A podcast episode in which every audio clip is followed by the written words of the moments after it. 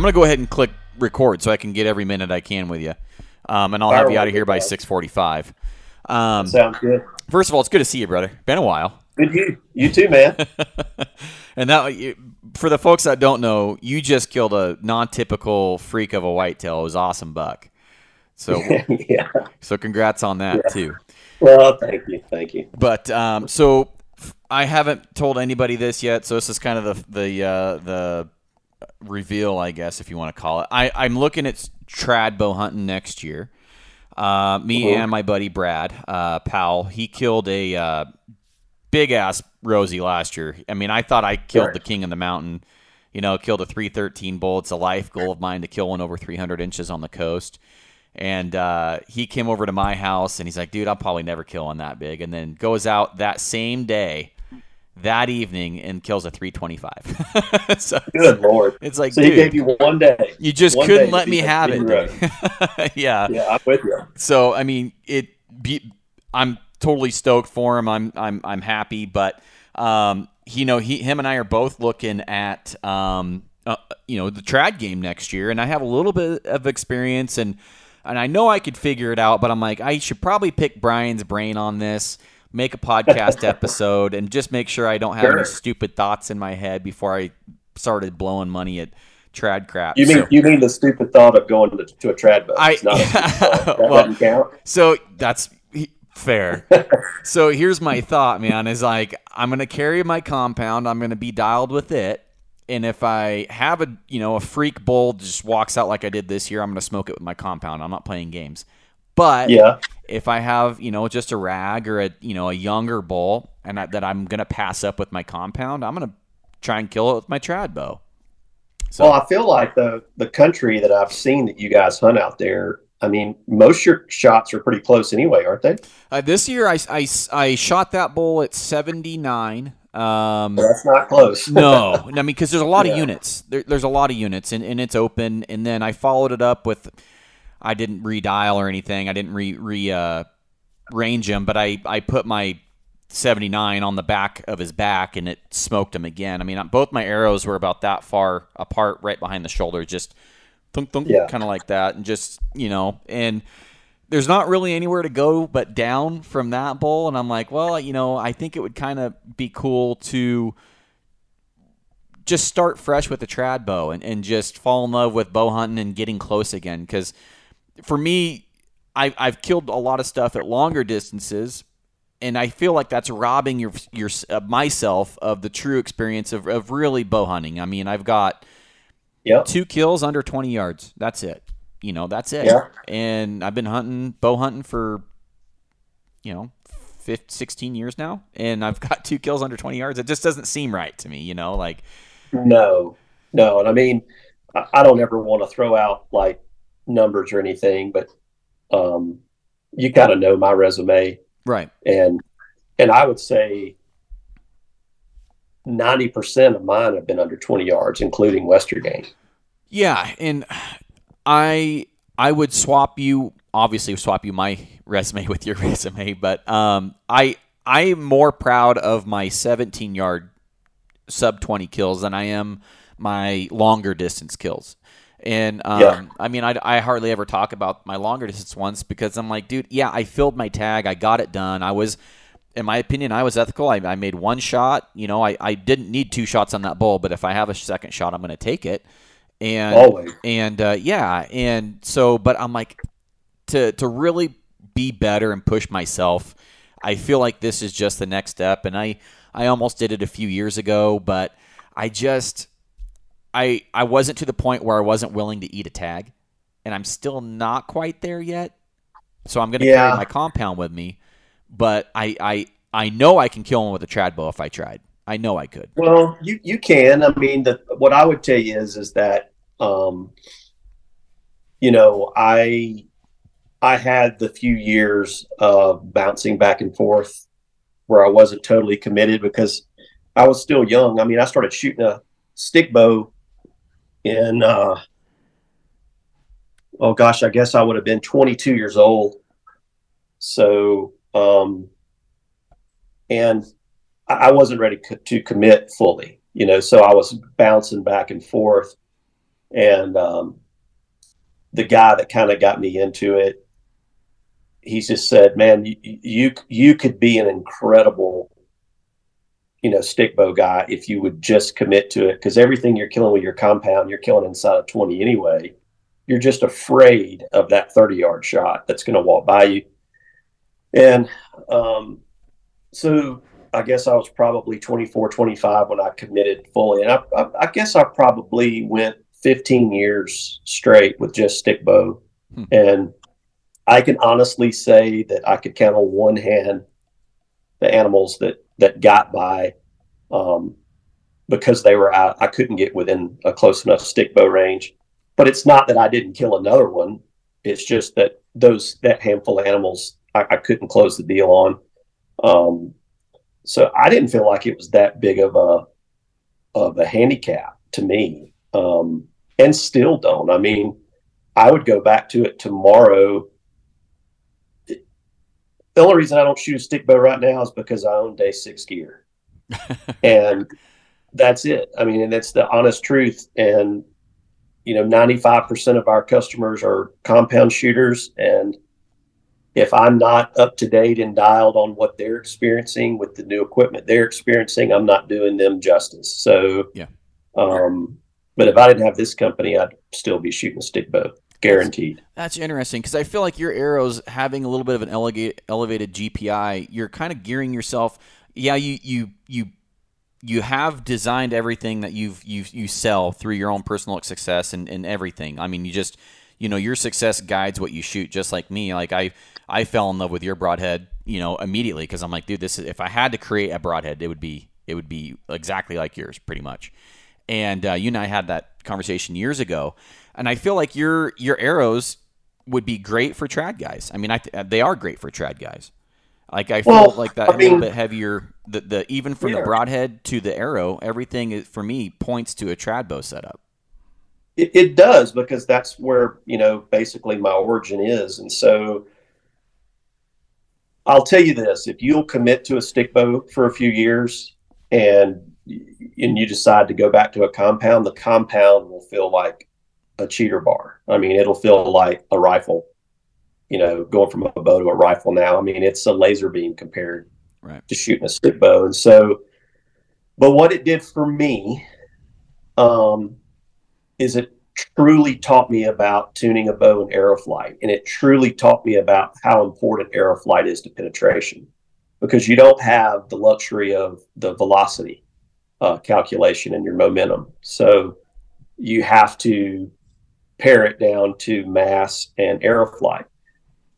And once I understood that and understood how critical it was that arrow flight was everything, um, and the number two thing for me was resistance, uh, having as little amount of resistance as possible upon impact. Um, so you're not, you know, losing energy at impact. Uh, so once I understood that and spent years and years um, trying to, you know, put that perfect package together to be a consistently successful trad bow guy and that does include about five years of the high FOC BS, um, because that's where the origin of that started was in the trad bow world, right? Um, and the single bevel shit and all that stuff. So, um, I, you know, I spent a long time in that hole back in the early '90s um, with a stick bow, trying to create any advantage I could, if you will. So, um, but once I understood it and I saw what could be achieved from a penetration and a you know efficiency standpoint with a stick bow when i decided to build products primarily for compound shooters and if i decided to ever go back to a compound i would you know my theory was is why would i scrap the arrow broadhead system that's working with a toy compared to a laser you know what i mean I mean, it's just it's like a slingshot to a to a laser type thing. And so, why not just take that projectile and put it in a very efficient energy machine and just blow through everything you shoot? And that's that's how my compound um, uh, you know, that's how my uh, compound theories basically were formed. Was the genesis was the trad bow experience. So if that makes sense, uh, it, it, it, does make sense, and and I'm trying to figure out a way to build an arrow. I guess with with your arrow setups, I'm I'm at 480 grains, and I thought yeah. about go- dropping down to a 100 grain head this year because I'm just like you know I'm I'm blowing through everything I'm I'm shooting, man. It doesn't matter if 62 yard frontal. We're talking elk only. 62 yard frontal. I'm losing arrows. I'm going blowing right through them. I mean, it doesn't yeah. matter. I, I went through the offside scapula on that bull at 80, I don't know, seven yards this year. I'm like, that was the first time in a while I'd retrieved, you know, an arrow. Um, yeah. And, you know, the first shot was laying in the, in the road, I guess, but um, it just is like I'm I'm leaving. I, I feel like I'm I'm I've got more than enough energy to penetrate past what I want to shoot at. I'm, I'm cutting myself off at 80 with my compound, which is a long ways. Um, and I'm like, maybe I can go lighter and, and gain back some speed and and I'm like, why if it's not broken, why screw with it? You know, I when you and I first started talking, I was like, if it's not broken, I'm still gonna screw with it. And now I'm like coming yep. full, full circle. I'm like, I'm not gonna freaking screw with it. But with a well, you're getting older and wiser experience. I am. I'm losing know? my hair too. Yeah. hey, it's turning loose instead of turning gray, right? There you go. Uh, well, you know, the the thing is, is that one thing that I do want to say. I, I don't want to make it sound you know i'm a very like straightforward honest type of guy and i'm the worst salesman ever when it comes to our products it's not that we're selling a magic bean by any way, any means you know a big part of your success that you're achieving is your commitment to getting a perfect tune um, and getting perfect arrow flight and executing a perfect shot in the moment and not torquing the crap out of your bow and sending a wobbling arrow downrange. Right. So you know, I want to give credit where credit is due. It's not that we're selling some magic bean that's making you this just, you know, incredibly lethal hunter. It's the combination of of that and you getting perfect air flight even in the moment because most people can get it on the range, but they end up, you know, stepping on their pecker a bit, you know, if they're standing yeah. on the side of a mountain, you yeah. know, shooting it at elk. So, um, so I've got that, buddies that is, like that. You know, Huh? I said I've got buddies like that. I actually converted um, a buddy of mine, James. He shoulder shot a, a small bull at forty something, fifty yards, and uh, he was using a head. I'm like, dude, if you would have been using, I'm like, I don't want to be that guy, but if you were using my setup, you would have killed it. But I'm like, if you were using my my setup, I, I honestly believe we wouldn't be tracking this bull right now. You'd, we'd be packing it out. And um and so I I'm like, here, let me in the middle of the day we weren't on elk and I'm like, let's set up this target and let's just see, you know, what your what your bow does. If it's tuned, if if it likes the arrow and it's tuned and, and it likes the head. I'm like, let's just let's just see what it does. And he's just laser beaming right out to 25 yards. I'm like, sweet. And then um, he, I ended up giving him, I think, a head, and he put it on his arrow, and and ended up smoking a, a five point with it a week later or something like that. And he's like, dude, I, I never heard it hit. I'm like, isn't that kind of funny how you don't hear sharp things hit? I'm like, I hardly ever hear my broadheads hit anymore. I heard that one hit on the second shot because it hit that offside scapula, but half the time I don't even know if I hit the animal because it it's just they, sometimes they don't even react. They just stand there looking around like, what the hell just happened? You don't hear the animal or you don't see hear it hit because it's so freaking sharp that there's just no friction there. It's just right through it. No resistance. Yeah, yeah. No and uh, so I, I converted him. And, yeah, I converted him and another buddy um, when we went and killed uh, or when went and packed out my bull. They they saw the devastation that the heads did, and I'm like, you know, there's a reason I shoot these. I've shot probably over 150 heads on the market, man. I've tested over 100 easily. There's a reason I shoot Bryan's heads, and and um, you know, I, I converted a couple guys last year, but it's like you know, there's a lot of stuff on the market that you can kill stuff with. You know, putting something in the lungs goes a long ways, but um, there's there's a difference there because he hit the, the weak part of the scapula on a three blade, and uh, and and lost a bowl like at 50 yards, and it's just like, dude, I would have blown right through that. And I'm not shooting anything. I'm a small guy. I'm 28 inch draw, 70 pounds, shooting probably 262. Well, you know. Yeah. Or yeah, I'm shooting eh, yeah, probably 262, 2, 265, somewhere in there, feet per second. Yeah. It doesn't take a bunch of speed if your shit's tuned. Yeah, well, you know, Yeah, for sure. Well, all, you know, the thing is, is I know you want to talk about how to get into, um, yeah, we're getting how to get into, uh, be a successful stick bow shooter without, uh, you know, without tripping over, tripping over yourself uh, on the way. So here's here's some here's let's talk about the bow first. Okay, that's where I was going to start. Okay, good. So there's a lot of pretty bows out there, and um, and that's kind of where it ends.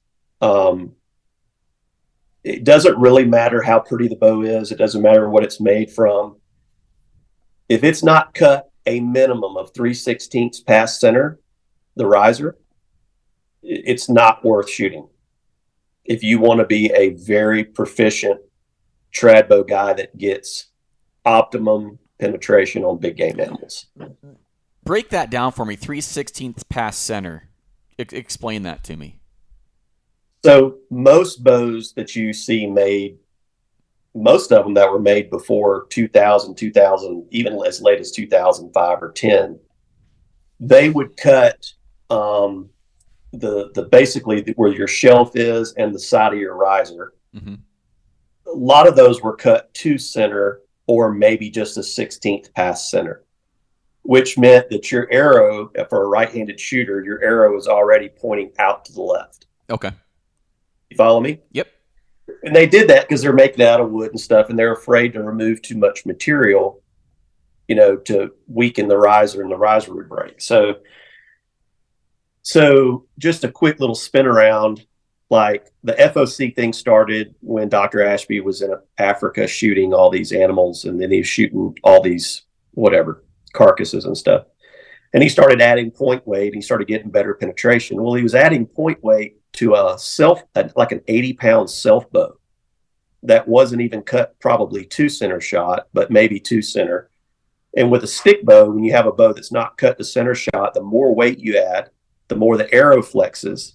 And you're basically adding the weight until you get that timing to where it's flexing around that riser because the riser's not simple stuff. Yep. But it only took everybody, you know, 50 years to figure it out.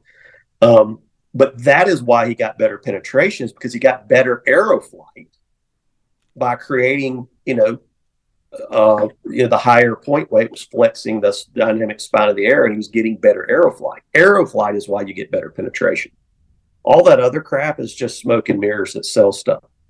So, um, so anyway, picking out a bow, you've got to make sure that that bow is a is a modern compound that's cut at least three sixteenths past center.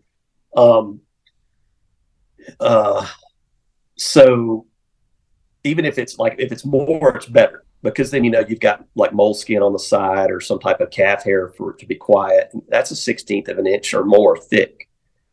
So what you're trying to do is make sure that that arrow does not have to shoot around the riser. I'm trying. I'm making this very simple. I'm not using technical stuff, but try to make it easy for people to understand. Um, so that's super important, and a lot of people don't have bows that are done that way and they struggle. And so have guys call me all the time. Yeah, I'm shooting a, a 50 pound recurve at 28 inches, and the only thing I can get the flat of it's a 500 spine. I'm like, yeah, it's because your bow's not cut past center, and so you're having to bend the arrow around the riser. If you if that's the case, then you you it's just you're going to just fight that thing constantly. You're never going to get perfect arrow flight. And what's going to be, it's going to be very unforgiving when you put a big old crank and broadhead on the front of it. So it's just going to magnify all the problems that you've got because you're having to flex that arrow, get it to turn. Then you've got a broadhead on the front trying to steer it. So what you're trying to do is the same thing you're trying to do with your compound is have center shot perfect and have that arrow go out with as little manipulation and little contact as possible. That's how you kill big stuff with stick bows um, it, that's really everything in a nutshell because it opens up all your options for to get the proper arrow in the proper way and you're not restricted down to these smaller spines because of um, um, you know because of it's not cutting past center shot So you started with, you know, basically a, a is a bow. You know, there's there's pretty ones, and but and then you went into the center shot. I That's wanna, what I'm saying. It doesn't matter how pretty they are, what they're made out of. Right. If they're not cut past center, they're not worth having to me. I wanna I wanna go and this is just a complete genuine conversation for folks that are listening here because I these are things that I've been ro- rolling around in my head, so you can hear how I literally how I think. But I've heard that um, wood bows kind of have a memory as far as where they want to bend, um, and like my buddy started trad bow hunting a few years ago, and he was having problems with his bow just not tuning, not shooting and it was a wood bow and it was like well you know trees are round. They're naturally bending in a circle and this this bow is trying to go somebody told him the bow is trying to go back to the way that it started. I don't know if that ever i'm worried about wood bows because of that. I was i was leaning towards synthetic. Is that a legit um, problem? Is that something that you've even heard no. of? No if it's a laminate if it's a laminated bow no. Okay. because you got to realize like the the wood portion of the limbs they're trying to twist on you uh, for the most part, most of the modern laminated bows, they're a small percentage of the of the laminate of the laminate um, laminate schedule or the buildup of the of the limb. So, if you can picture like a popsicle stick, like that thin, mm-hmm. just imagine like um, six pieces or eight pieces of material, the thickness of a popsicle stick, mostly sometimes thinner. I'm just trying to get a visual or say a yardstick, like a measuring stick. Mm-hmm. You know, if you had six or eight of those and you stack them, clamp them, glue them, that's how you build a limb up and you build it into the shape and then it takes that shape. Well, two of those six laminates may be wood. The rest of them are glass or carbon or whatever, some type of synthetic. Interesting. So, yeah. So if I'm yeah. working, if I'm if I'm hunting on the coast, moisture is, isn't going to be an issue with me if I buy a wood bow. I'm, I wouldn't have to worry about all if, that. If the bow is if the bow is built properly and sealed properly, no. How big of a if is that? Well, so so you, you you're you're getting you're you're dragging me into the weeds on this. um, but I guess everybody likes technical crap and data and charts and flow sheets and shit. Well, I was I looking guess... at like South, like South Cox. I, I I know him. I, I want to support good people. I like South Cox. I was thinking about going with one of his bows or the Bob Lee bows that um, Jake Downs shoot. And I've heard you. I think you've had good success. Or I, I forget which one you were you were really excited about that you helped design. Um, that well, I, uh, I I went to uh, Bob Lee bows um, two summers ago and uh, went over there made four trip four trips over, four three day trips, and basically helped them design and develop their um, Cobra Curve limbs, mm-hmm. their carbon fiber carbon fiber limbs. Um, they had never had success, you know, building carbon fiber limbs and high performance limbs, and so through Jake, they reached out to me and well, basically Jake said, "Dude, I want I want my bows to shoot like your bows, but I want to support Bob Lee because they're good people would you be willing to go over there and help Rob do this?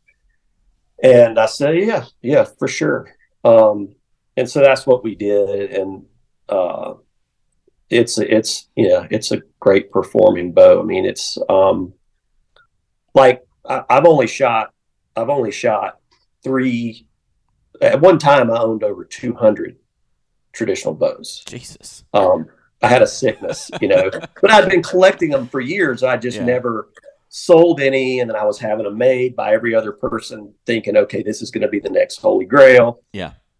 And, um, and honestly, um, I've shot three, three bows from three manufacturers in the 30 years of screwing around with these things that I feel are noticeably different and set themselves apart from the rest of the crowd. So you take those three bows and move them out in their own category, and then every other modern recurve, modern longbow out there, to me, there's not two percent difference. So okay. th- there's literally not. You could I could blindfold you and you could shoot twenty of them from different bowyers, and you wouldn't be able to no, haven't see it feel a noticeable difference. Well, I, I remember you talking about that conversation with about the Bob Lee bows, and I just really, um, really want to start off with a good bow and not have to buy and upgrade later. Like I just, I've I, if I'm gonna trad hunt, I want to get a really good bow, and so I was kind of leaning Yeah. towards the one that you helped design because I'm like, well, if Bryan did it, it's probably done right. You know, like I just Well, really want to. Or, Yeah. or if you helped with it or had a hand in it, it's not going to be a pile of shit. So, um, No, and, and what I would say is is that um, listen, I, I love those guys down there, and I, I'm just I'm always a very black and white guy. Um, like their bows that are like their bows before the the Shikara that they make now and the Cobra Curve stuff, they fall into that category of there's not a two percent difference between everything else. okay, Um, I'm just being honest. And when it comes to traditional bows, like you said, like I like South, I want to support support what he does. Um, for the most part, most people buy their their traditional bows based on um, who they like and how that company represents itself and how it represents hunting, you know, that kind of thing. That's probably what led me to owning so many damn bows at one point in my life. Is I just like talking to the people and you know, like their story. And um, I've had a lot of obscure bows and just really been kind of been through it all. But, you know, if there's a guy in Florida, um, very obscure, very few people know about him. His name is Steve Jewett. He makes a Bushman. To me, uh, his his um, recurves uh, are I mean to me those are the holy grail of, of bows um, from his connection system to how they perform um, everything about them. It's just and, and I did work closely with him um, uh, to design his Spartan series years ago. Um, he actually made me commit to buy 10 bows to in, to like begin the project and actually engage in it. He's like I, I you know I don't want to do this and then nobody buying. And I said, well, how many would I have to buy for you to do it? He said, 10. I said, done. Let's do it. Here's what we Really? want. Yeah. so this was a long time ago. This is probably 15 years ago, maybe. Um, no, maybe not that long. Maybe, maybe, maybe 10 or 12 years ago. he's still So- he's still in the game doing it. oh, oh yeah. Yeah. Okay. Yeah. But he, you know, he probably only builds, I bet he only builds 50 bows a year.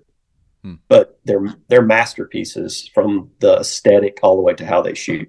Okay. And then the Bob Lee Shikara, uh, if you like a real heavy bow, Hmm. um, that that is like high performance, he- like heavier mass. It's got a G10 riser. It's um, uh, but the limb performance is phenomenal. So I remember when we we finally, I think the first bow Robin I built came out at like 82 pounds. like crap, that ain't gonna work. Holy smokes. So, yeah, well, we- when you're coming up with new laminate schedules, you just you got to basically get a starting point and go, okay, well, we did we built it with this many thousandths and all these laminates. Here's what came out 82. Now we can do the math to get it down to normal human weight. Mhm. So, the second one he built was he was trying to hit 55. No, yeah, 54, 55, because that's what he shot 54, 55 at 28. And so the second one we did, it came out at 47. And so I think his hunting bow was 54. And he goes, okay, so we're going to test this thing. So I said, listen, take the same arrow that you're shooting out of your 54 pound bow and use your 54 pound bow as a baseline. And then shoot that same arrow out of the 47. Then we're going to know what the delta is as far as performance increase. Mhm. So he said, Well, it's not apples to apples because it's not the same weight. I said, Well, I understand, but you're still going to be able to see, you're going to be, what you're going to be able to identify is what poundage swing that we've created.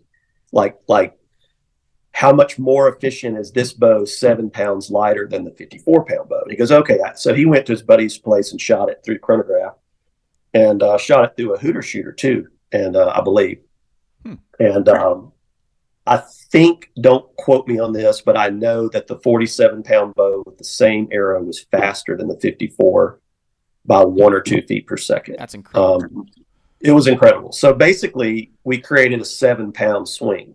yeah, that's huge. So everybody's, you know, they're like, well, we can just shoot a lighter bow. I'm like, oh, no, no, no, don't do that.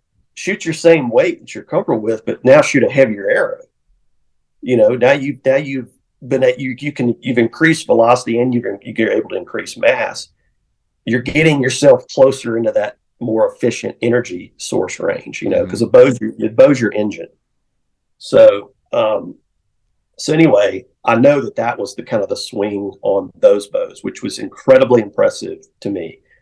The bows the bow is real heavy um it's a bulky three piece design with a bulky riser and like Jake loves it. Jake loves a super super heavy bow. I don't. Um, I want the bow once I put the quiver and the arrows and everything on to be a certain weight. And once you do that with a, a heavier bow, they get too heavy for me. Um, and then the third bow that I've shot that is equally as impressive is uh, Trent Wingard's bows uh, out of Montana. Um, he has done his own due diligence and his own design and and um, and figured out the carbon limb laminate system that works. And his bows are really nice as well, works of art as well. And I honestly feel like, from a recurve standpoint, those three are just I just feel like they're in another league. Um, and uh, and then everything else is kind of just like tied for second. Does that make sense? Yeah, absolutely. Um, yeah. I want to get into different types of strings and, and not get too in depth to it. The types of strings really matter in your opinion? No. Okay. No. We'll just move on then. Um, Whatever the bowyer has recommended used to be the best string for their bow, they've gone through it and played with it. Mm-hmm. Don't screw with it. Now, okay. I will say that all my bows have mountain muffler strings on them because he weaves in the the fluffy stuff. Um, the Beaver I can't remember what call uh, yeah, some kind, you know, the the string silencer material, but he uses like a some type of faux fur. Oh. But he but he weaves that into the string when he makes it, because so most strings, um, most strings. Um, sorry, I plugged my phone in here bear with me one second. It's all good. Yeah.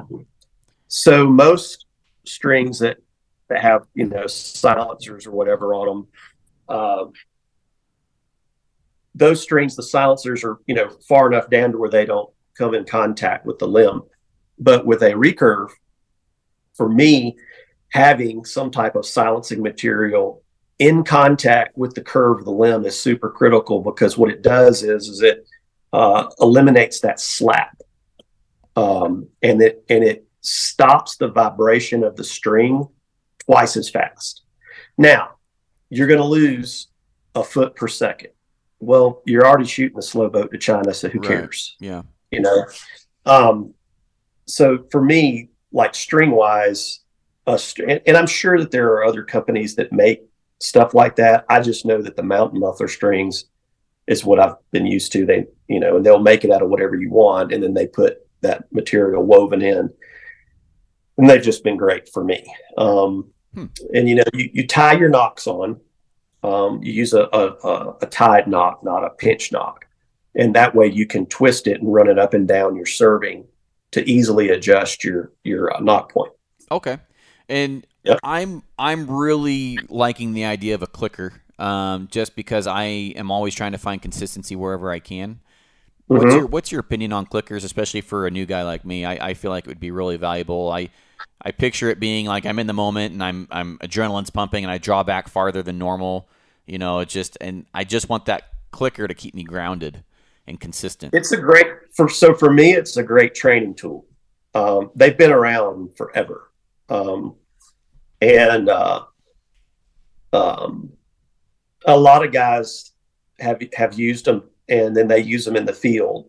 You've had the I don't know if I will call it a benefit, but you've had the experience of hunting uh, my crackheads in Alabama. Yes. And if you have a clicker on your bow, you're not going to kill a, an Alabama whitetail with a stick bow. I could see that. And and, and a, a, really famous person that had a short stint, you know, in uh, the trad bow world um, learned that the hard way, and he was stuffing shit up in the clicker to try to quiet it down. And wow, still they just so he finally had to rip it off because um, it just it's not going to help you any. with a like an elk, it, it, it's not going to be a problem. I don't think. I don't think so either. Um, yeah, because I, I use a hinge with a clicker already. Yeah, and so here's one thing I'll tell you is um, that you'll experience if you'll truly commit to shooting one of these is you're going to kill a lot of stuff on the second arrow on a follow-up arrow. Really? So you're going to basically fire you're going to fire a lot of warning shots and but the bows are so quiet that the animals just don't react and you're going to load another arrow and you're going to kill an animal on the second shot. I have I have killed hundreds of animals with a stick bow after firing a warning shot. And and every every time I tell the story, people are like, you know, that's so stupid. I don't know why you hunt with that thing. You should just hunt in the compound. The stuff's hard enough. And I'm like, well, you know, I always want to be, you know, fair and ethical and give everything a sporting chance. So if you fire a warning shot, now you everybody knows that you're, you know, at war. So, um, but get ready for it because it's hmm. it's going to happen, um, and it happens a lot. I mean, I would say, I think I've killed I was trying to remember this other day. I think I killed nine or ten elk with a stick bow, hmm. and I know that at least four of them I missed low because um, elk are so big, and you're I'm, I'm a, not a rangefinder guy. I've never used them, and I'm always judging yardage with a stick bow. I'm thinking, oh my gosh, he's 25 yards and he's 35, you know, and, right. and you shoot under him, but and they've just stood there. Um, and so that's a, like a, high, a very high percentage. You know, so let's say forty percent of the elk I've killed with a stick bow has been on a second shot. Yeah, um, because I've wigged out and missed or whatever. But um, so you're you're you're a really good shot. You have good hand-eye coordination, and most guys that have that that shoot stick bows, Jake Downs will tell you the same thing. You'll never, very rarely, will you miss left or right. Um, That's me never left or right. It's with a stick bow, it's going to be high and low. Okay. And that's so that's kind of the that's kind of the, the the trick to it all for me is like when we were developing these bows over the last 10 or 12 years with different guys, what I was trying to achieve is the ability to shoot the mass arrow I want to shoot, but shorten that max point blank range. So I want to reduce my high and low. Does that make sense? Absolutely. So if my bow with a 600 grain arrow is dropping, you know, from max point blank range down to 30, if it's dropping 14 inches, man, if I could get that to eight, you know, with a more efficient tool to send the arrow down range, that's what I'm always hunting.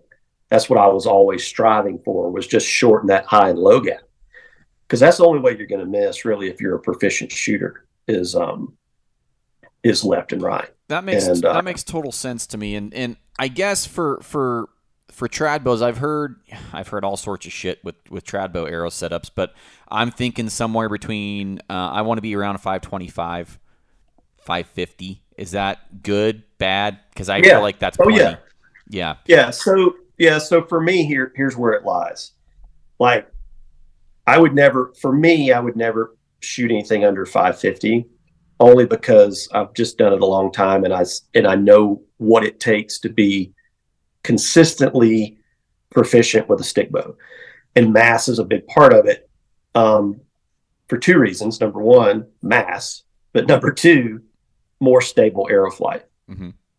Yeah, it's just a more forgiving arrow, and it's going to be uh, easier to get good stable flight, consistent flight with a heavier air. So, so, you wouldn't be afraid to go 600 then it sounds like you, you shoot 600 currently. So so I think Jake and I's arrows are exactly the same. Uh-huh. I think they're identical and I think both of our arrows are 590. Okay. I'm pretty sure. Um, and uh, I've shot a, a, a arrow within 25 grains for that for 20 something years. So out of a stick bow. Um, but I would not be afraid to shoot a 550 grain arrow if it was just flying perfect. Um, here's I'm trying to do an abridged version of this. Um, even though stick bows are very simple, they're extremely hard to tune and I've stay tuned. And, yeah.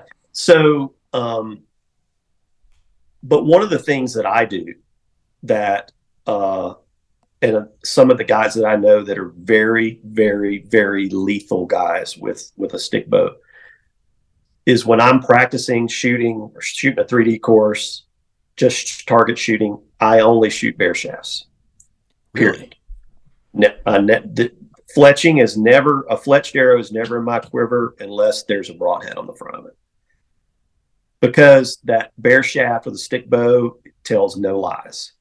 And so when you're dicking up and not doing it right, or short drawing, or torquing the string, getting your face in it, or whatever, that that bare shaft is is, is going to tell you exactly what you're doing wrong. And if the bow's out of tune, it's going to tell you what it's doing wrong. And so your, I'm sure your question is, I know your mind, how does a stick bow get out of tune? It's really pretty simple. It's the brace height the string stretches. That's what I've heard. And the brace height Add and twist yeah. into your string, and and then yeah, I, I I've heard that only because my buddy four three or four years ago was just fighting his trad bow man, and he went way down the rabbit hole, and I heard him just complaining about brace height and adding twists, and then just all sorts. Of, I'm like, you're not selling me on wanting to get in trad hunting, man. So. But yeah, no, well, he, he was going through exactly what you're saying. Was was the brace height was all messed up on it or something? Yeah, and so what you want to do is is once you get that brace height established that the bow likes, every bow's different. Like if I had one of these guys build me five 54 at 28 bows identical, every one of them's going to be slightly different. Really? You know, yeah, they're not as consistent as like a compound. Okay. So you have to fiddly fart with with it just to find out. You know, just shoot a bunch of arrows and fiddly fart with it. Yeah. Really. And uh, so you're gonna have the combination of your nock point you know, adjusting your nock point and then your brace height. And so, hmm. and they both affect the same thing. So it's kind of a, it's, it's, it's, it's, it's a challenge. But what I do is, is once I've got that brace height perfect, I'll take my arrows and, and nock them. And then I'll put a, a, a Sharpie mark at, on the back of the riser on the arrow.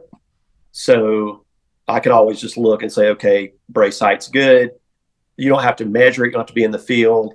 You know, if you're out hunting and you knock one up and you look and you're like, crap, the the uh, the sharpie marks a quarter inch behind the riser. I got to put some twist in the string. That makes sense. That's really smart. Yeah, I never. Yeah, yeah I never would have thought of that. Um, I uh, guess I I want to get into, and I'm running out of time here, so I'm going to try and blow through some questions here. Um, I have shot trad bows, and I've I've been pretty accurate when I have. I mean, I've shot really cheap, shitty ones, and I wasn't accurate at all. And then I shot a really good one for the first time, and I was hitting a pop can pretty consistently at 15, yeah. 15 yards. You know, yeah. uh, nothing amazing, but um, I I really gravitated towards three below the nock, three fingers below the nock. Is that pretty standard? Is that normal? It is. It's you know I shot a split finger for 15 years and um, and that's the way I always shot. And then in the last ten years, I started shooting three under. Um, and the reason is is that the visual gap between your arrow and your eye the the closer it is the less calculations you have to do okay that's what i was thinking and i know people are going, going to cringe when they hear this, especially the pure. but you know, the the boat the bowyers will say, "Hey, I'm going to tiller your bow for split finger or three under." When I've asked for it to be tillered for split finger and then I shoot three, sometimes it shoots better three under. When I've asked for it to be tillered for three under, sometimes it shoots better split finger. Okay. So you have to tune around all that crap. Okay. Um, there was a time when I was trying to stretch my trad world to 40 yards for elk. Okay. That was the end of the world for me. 40?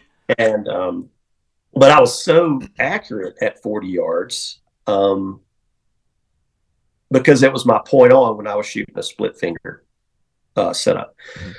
So when I went to a three under, that all changed. But what was funny is, is that when I started shooting targets at, at 40, I would go back to split finger and it would be dead on. And so for years, if I had something standing at 40, I would shoot my bow split finger, point on, and zing it. Hmm. Um, and that's big stuff, you know, elk, moose, that kind of thing.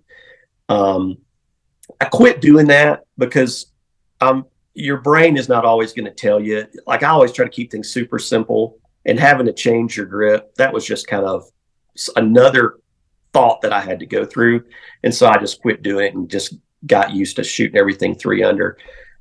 I fought the three under thing for a while, but what I do like about it is it eliminates the string pinch, the nock pinch. Yep. Okay. And and I feel like it makes a definitely a more consistent shot. Okay. That's why I did it more than anything, more than the sight picture, anything else, is I felt like I got a lot of that that um, tail walking high and low mm-hmm. that I would get every now and then with a with a split finger. I think that just kind of went away. Um, but the most important thing, I'm telling you, practice with bare shafts. Okay, I will practice with bare shafts. I'm telling you. and then when you then when you put the fletchings on, it's like you can't screw up. You know what I mean? Yeah. Yeah. And it's like like back in a previous life, I used to drive race cars a little bit, and when we would practice, um, when we would practice on a track I was very familiar with, you know, the guys would say, "Hey, you're just asleep at the wheel, man. You, you, you've been running, you've been running the same times, you know, constantly. You got to get this car faster. You can't just be happy with what you got." And um, so they'd go and they'd just dick the car all up. I mean, they would just take all the handling out of it, make it super loose, and make me go out there and fight that damn thing, you know, during practice sessions. Huh. And you're literally having to just hyper focus and be perfect just to get it around the track, you know. Then when they would put the car back into shape and set everything back up right, and you go around with that same mindset and you're doing everything just perfect, you're picking up tons of speed. Hmm. because you're practicing in your worst case scenario, figuring out how to get something out of control around a track fast. Same thing with shooting a stick bow with bare shafts. You're shooting the worst case scenario that's just out of control and it's not going to be very forgiving, and you're just going to have to perfect every shot, every shot. Then when you put the fletchings on, you can't even see the nock. You can't even you can't even see the arrow fly. It's perfect, and that's how you're going to kill animals is perfect arrow flight. If you see those feathers wobbling headed down range, you're out. You're gonna you're gonna have half the arrow hanging out. it's just it just is what it is. So I, if you can see that nock spinning, it's going to zip right through it. I know this is just going to come from studying, and, and maybe we have to do a follow up episode. But I I guess I would have to learn um, all the manipulations I do to the arrow, and then what causes those you know what causes Correct. the tail left, what causes you know whatever. So that I've got a pretty big learning curve ahead of me. It sounds like. Yeah, but you know, so I will say that that with stick bows, um, the spine is more critical. The spine of a shaft is more critical than on compounds. So you'll you'll be able to see like all the tuning methods that you have extensive experience in, you'll be able to see all those those indicators. They're going to be a lot more um, visual. They're going to be highlighted a lot more with a stick bow, and um, so. But you'll know the basics to make those changes and and get it shooting good. And then you know you're going to want to throw feathers on and make yourself look great and shoot all these beautiful groups and yeah. you know for Instagram, of course. Of course. And um, yeah, and but you're not doing yourself any justice by doing that. Um, because you're just you're fooling yourself um, into thinking that you're a good trad bow shot and you've got you know good efficient arrow flight. Interesting. Uh, well, what uh, spine would I need to start with? For what well, depends on what weight. But I would I would do about a fifty to fifty three pound. I don't want to go up to fifty five. I just think that's a little bit. I want to be really comfortable at full draw, so I'm thinking fifty. Um, Probably four hundreds. Um, okay if you if you get one of the better high performance recurves and you shoot 400s like 50 grains of components in a 175 to 200 grain head um, you'll be about in that 550 range and if you can get that to fly it's a it's a deadly setup um, and how long are you cutting your arrows because you and i have the same specs pretty much right we do. We shoot the yeah. We're about the same. Um, I'm a lot tougher than you, but we're about the same size. I can't. I can't. I can't grow the facial hair like you do. That's for sure. well, I'm, I'm a lot older too, so it's mostly white now. But um, no, the so the way I do it is is I'll put. So for me, like I'm the reason Day Six makes broadheads is because I wanted to make our XL broadhead for stick bow hunting. That was my holy grail dream broadhead that nobody would make. But I knew I was only going to sell like 12 of them a year to stick bow people. so we needed to make them for compound folks. So, um, but anyway, so I'll start with a 200 grain point because that's what I want to build my arrow around is that head. Okay. Um, and then I'll start the shaft. You know, I'm, there's no reason to start with a full length shaft for me because I know that I can go ahead and take an inch off of it or whatever, and I'm gonna be working down from there. But let's just say you start with a full length bare shaft, you got everything glued up, you got your field point on there, and you just start shooting. And basically, what you're going to do is you're going to start at the bowyer's recommended uh, brace height, okay? And you're going to start the nock point a little bit, of, just you know, an eighth high center, okay? And um, and start shooting that way. And then what you're going to do there is just pull your nock and trim the arrow from the back. Because what you're what you're trying to achieve is your first shot. Uh, you want that arrow to be slightly weak, so you're going to want it, you know, nock left, planing right. That way, you can start trimming from the back right. and stiffening that shaft. So if you get it down to like 29, 28 inches and it's still not you're like, crap, that's not going to work. Now I got to go to a 350. See what I'm saying? Yep, yep, yep. Yeah. Um, you do like a half inch at a time. What are you doing? well, if you listen to the uh, to the experts, yeah, a half inch at a time. But I can tell you that there ain't there's not many stick bow guys out there that can tell the difference in a half inch. So you go an inch then, probably. Well, I look at it. You know, I'm sitting there looking at it because I mean I can tell from years of experience if it's so much left, I may cut two inches off of it at one time because I can go, oh man, that thing's way out. Yeah. Um, and then you can start playing a half inch at a time and tell yourself that you're that good that you can notice it. it's pretty hard. Um, so, but that's how I do it. And, um, and then start firing those bare shafts, man, and you get those babies flying consistent where they're straight in the target, they're grouping.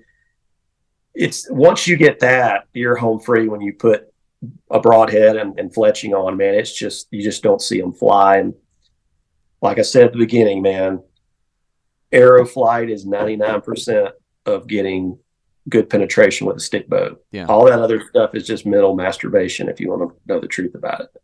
I appreciate that. So, yeah. Well, I think you and I are both uh, having to get off of here, but um, God, I've got so much more um, questions and stuff. I, I, we'll probably have to get together again some other time, and I can just do a part two of this and and because um, I'm, I'm wanting to talk about shooting off the shelf, having a little red. I want to I want to cover all that stuff. So um, if, yeah. if you've got well, time and and you know in the future, well, you we'll, can get, yeah get you a bow and start shooting, and then we can work through your agonies and sorrows. Well, I, I was looking at the Hoyt Satori, but I don't know yeah. if that's a good bow. I mean, I've shot it and it was cool, but I'm like, I don't know. But well, it's it's super it's super consistent. Um, so it's an aluminum riser bow, right? I I think so. Yeah, yeah, yes, it yeah. is. And then it has the wooden yeah. limbs or something like that, or laminate limbs. Yeah, it's not going to be a high performance bow, but you can find one easily. It's a probably a really good bow to learn on, and um, because it's probably going to be a little more forgiving. Uh, it's not as aggressive of a, of a limb. Uh, you know that you're going to have center shot with aluminum riser, so that's a given. Mm-hmm. Um, I just can't personally hunt with aluminum riser. I feel like they don't have a soul. Um, okay. I'm completely a hypocrite because my risers are all like composite G10 glass and all this space age crap. But it was actually sanded and formed by hand. You know what I mean? It okay. wasn't. There's a little TLC. CNC machined. so I mean, it's a total hypocritical thing to say because you got carbon limbs and composite this, and yeah, it's a joke. But anyway, I, I, I stand high on my hypocritical hill there. Um, but it's a, probably a really good bow for you to start on. Okay. And you can find them cheap and learn and then decide what you want as far as a really a really good you know, custom rig. Would you start 45 pounds just so you can build good form and everything, or would you Hell start no. at 50? Hell no. Really? No. This is one thing I was talking with my buddy Scott Crippen. Um, Scott's my age. He's been my trad bow hunting guy for 30 years. Hmm. He and I have traveled all over the world together with stick bows, and he's deadly, deadly with a stick bow. There's no disadvantage with that guy in a stick bow, and he's actually he started building longbows like six months ago just for the hell of it. Hmm. Built self bows. He's he's not doing them to sell and stuff. He's just like for fun. Um, but uh, but we were just talking about this the other day because everybody he's been talking to, you know, about bows and all, they're like, "Yeah, I want a forty or a 45. and he's like, "What in the hell are y'all talking about? Are you going to hunt with this?" So, I mean, the trend has gone so far down in weight because everybody's focusing on the 3D shoots and going and shooting targets. And for me, it's man, how are you going to get through an elk? How are you going to get through a moose? That's what I'm thinking. I'm not thinking about what my score is going to be on target 25. Right. Because I'm t- too tired. I don't care. I want to know what my score is on one through five. You know, I want those first five shots to be deadly with as much poundage as I can shoot. Okay. Because you're gonna you're gonna screw up with a stick bow. You're gonna hit them bad. Man, if you're shooting a 45 pound bow, and, and listen, I can hear it now. Oh, I've killed this and that with a. I'm sure you have. I'm sure you have. But for me, I want to shoot as much weight as I can. Yeah. So if you can't shoot 50 pounds, man, hit the gym. do something. Swing a hammer. Go split some wood. Do something. You know. Copy. But yeah, I mean, when I get to the point where I can't shoot 50, when I'm too old and I can't shoot 50 I have a stick bow anymore, I'm shooting a compound. Okay. So, That's and fair. when I get too old to shoot a compound, I'm going to a rifle. I'm not going to a crossbow. I'm skipping over that and going to a rifle. Good man. yeah. I never. I, I, think. I think everybody has one thing in common. Everybody hates crossbows. oh my god! I know. I know. Like, I feel so bad. Pick a lane. Anyway, but um, hey, buddy, I, I enjoyed it again as always. Yeah. Go get you a toy and start playing with it. We'll we'll work through getting your arrow set up right, and then oh, I'll probably we'll be, get back uh, on here and do a, a, a a recap. Yeah, I'll be blowing up your phone here once I start having you know issues with my with my bow. So, all right, brother. Hey, I appreciate it, Bryan, as always, and I will. Uh, I'll talk to you soon, man. All right, buddy. See ya. Yeah.